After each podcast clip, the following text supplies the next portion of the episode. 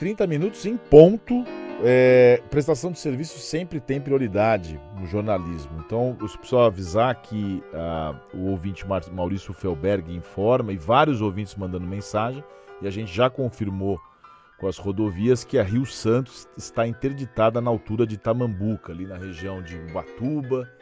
Então, cuidado ou evite essa região por conta de deslizamento. Está chovendo demais, né? Então, se você puder adiar a viagem, mas consulte os sites especializados. Já está na linha com a gente o Felipe Loureiro, professor de Relações Internacionais da USP. Muito bom dia, meu caro. Seja bem-vindo aqui ao Oito em Ponto.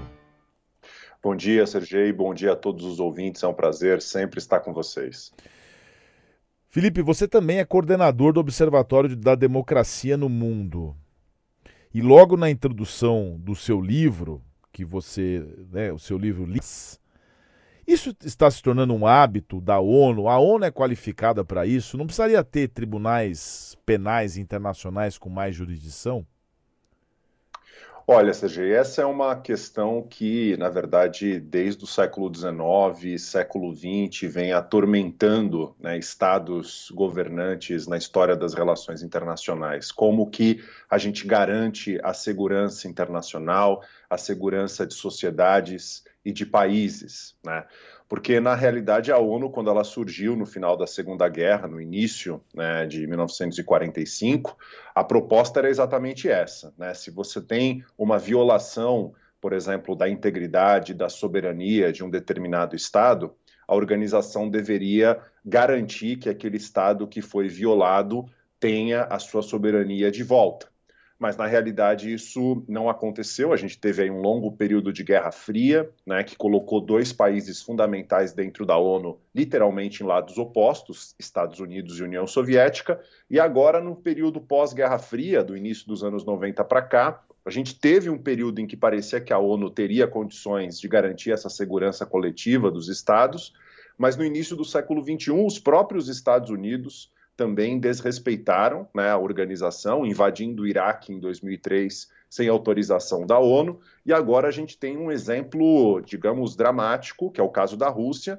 que é membro permanente do Conselho de Segurança da ONU. A Rússia, inclusive, presidia o Conselho de Segurança quando tomou a decisão de invadir a Ucrânia em 24 de fevereiro deste ano. Né? Então é uma pergunta muito complicada, muito difícil, porque, infelizmente, quem é que garante, né, digamos, a jurisdição internacional, a não ser as próprias grandes potências, os próprios estados, que muitas vezes são eles que desrespeitam a soberania e a integridade de outros membros da comunidade internacional, como a Rússia hoje está fazendo com a Ucrânia. Então, para a gente chegar nessa, digamos, próximo desse mundo ideal, porque a ONU parece um clube elitista. Se você é do clube, se você é uma potência, então você pode dar uma invadidinha. Dependendo da repercussão, a gente faz vistas grossas. Como é que a gente sai desse processo, Felipe? De que forma as nações um dia vão entender que a construção de ditadores ou de pessoas que possam acabar com o mundo, porque uma hora vão apertar lá o tal do botão vermelho e vai explodir tudo. Como é que a gente sai dessa, dessa encruzilhada? Olha, é, havia uma expectativa no contexto aí do final da Guerra Fria, início dos anos 90, portanto, e quando você tem no sistema internacional uma potência claramente hegemônica, como foi os Estados Unidos nesse período, essa potência hegemônica seria garantidora, digamos assim, dessa paz internacional. E como eu disse, mesmo né, nesse contexto, isso não foi possível. Agora, no mundo que nós estamos vivendo, no sistema internacional que a gente está vivendo, em que você tem grandes potências, notadamente Estados Unidos e China, cada vez mais atuando de uma maneira é, tensionada e estruturando a sua relação por meio de uma rivalidade crescentemente né, tensionada, isso vai se tornar cada vez mais difícil, Sergei, porque você vê a situação hoje entre Estados Unidos e Rússia, duas potências nucleares, duas potências nucleares que passam a se enxergar como uma ameaça à sua própria segurança nacional. Se as grandes potências não entram minimamente num acordo entre si, fica muito difícil imaginar como que uma organização internacional vai ser capaz de garantir a paz e a segurança coletiva para as sociedades. Então, então, é óbvio que no mundo ideal é o que a gente gostaria, mas o mundo na prática nos encaminha para algo, infelizmente, muito distinto. Distinto, cruel, sanguinário, e eu te pergunto: Porque quando invadiram lá o Iraque, é, tem até cenas do. Depois, mais para frente, a, até a caça do Bin Laden. E o próprio Saddam Hussein, que foi sodomizado em público, enforcado. E as televisões passando isso como se fosse algo normal. Essa, essa permissão para matar, ou essa forma como cada nação encara as coisas, eu te pergunto: que elementos a invasão da Ucrânia apresenta de diferente se compararmos justamente à invasão do Iraque que você mencionou pelos Estados Unidos? Olha, no caso da invasão do Iraque, é, houve contestação. Quando os Estados Unidos invadiram o Iraque em 2003 sem autorização da ONU, a Rússia contestou, membros da própria OTAN contestaram, né, como é o caso a Alemanha e a França, não apoiaram a invasão norte-americana, a Grã-Bretanha, diferentemente, apoiou, né? Mas eu acho que a principal diferença, hoje a gente também tem contestação à invasão da Rússia, uma contestação que hoje é feita fundamentalmente pelos Estados Unidos e pelos seus aliados da OTAN, né, da Organização para o Tratado do Atlântico Norte, aliança militar norte-americana com os europeus que vem desde a Guerra Fria. Você também tem essa contestação, mas acho que uma das principais diferenças é que quando os Estados Unidos invadiram o Iraque, você não teve uma coalizão de países né, que apoiou militarmente o Iraque para resistir os Estados Unidos. Os Estados Unidos invadiram o Iraque, derrubaram rapidamente Saddam Hussein, e aí vão criar um problema, como a gente sabe, gravíssimo na sociedade iraquiana, que, década à frente, vai acabar permitindo, inclusive, o surgimento de um Estado islâmico fundamentalista na região do Iraque e da própria Síria.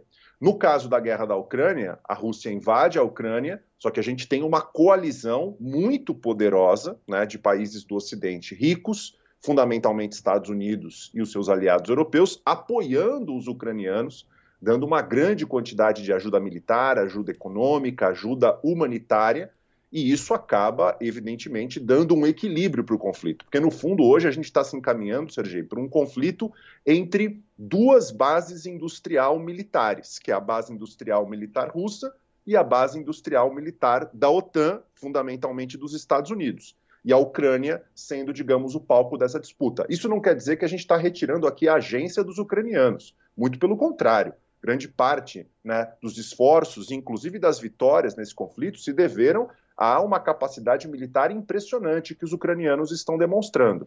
Mas tem que se reconhecer que sem o apoio do Ocidente, a Ucrânia não conseguiria resistir da forma como está resistindo.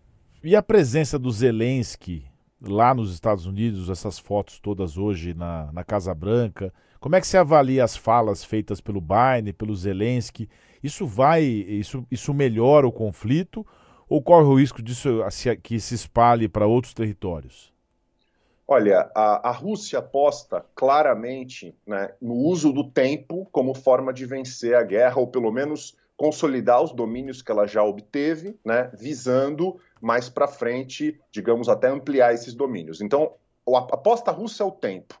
Tempo para que os europeus, a coalizão europeia, se enfraqueça e canse de apoiar os ucranianos, e tempo para que também a sociedade norte-americana se canse e também passe a questionar os bilhões de dólares que os Estados Unidos estão é, fornecendo para os ucranianos. Essa é a aposta russa, é a aposta no tempo.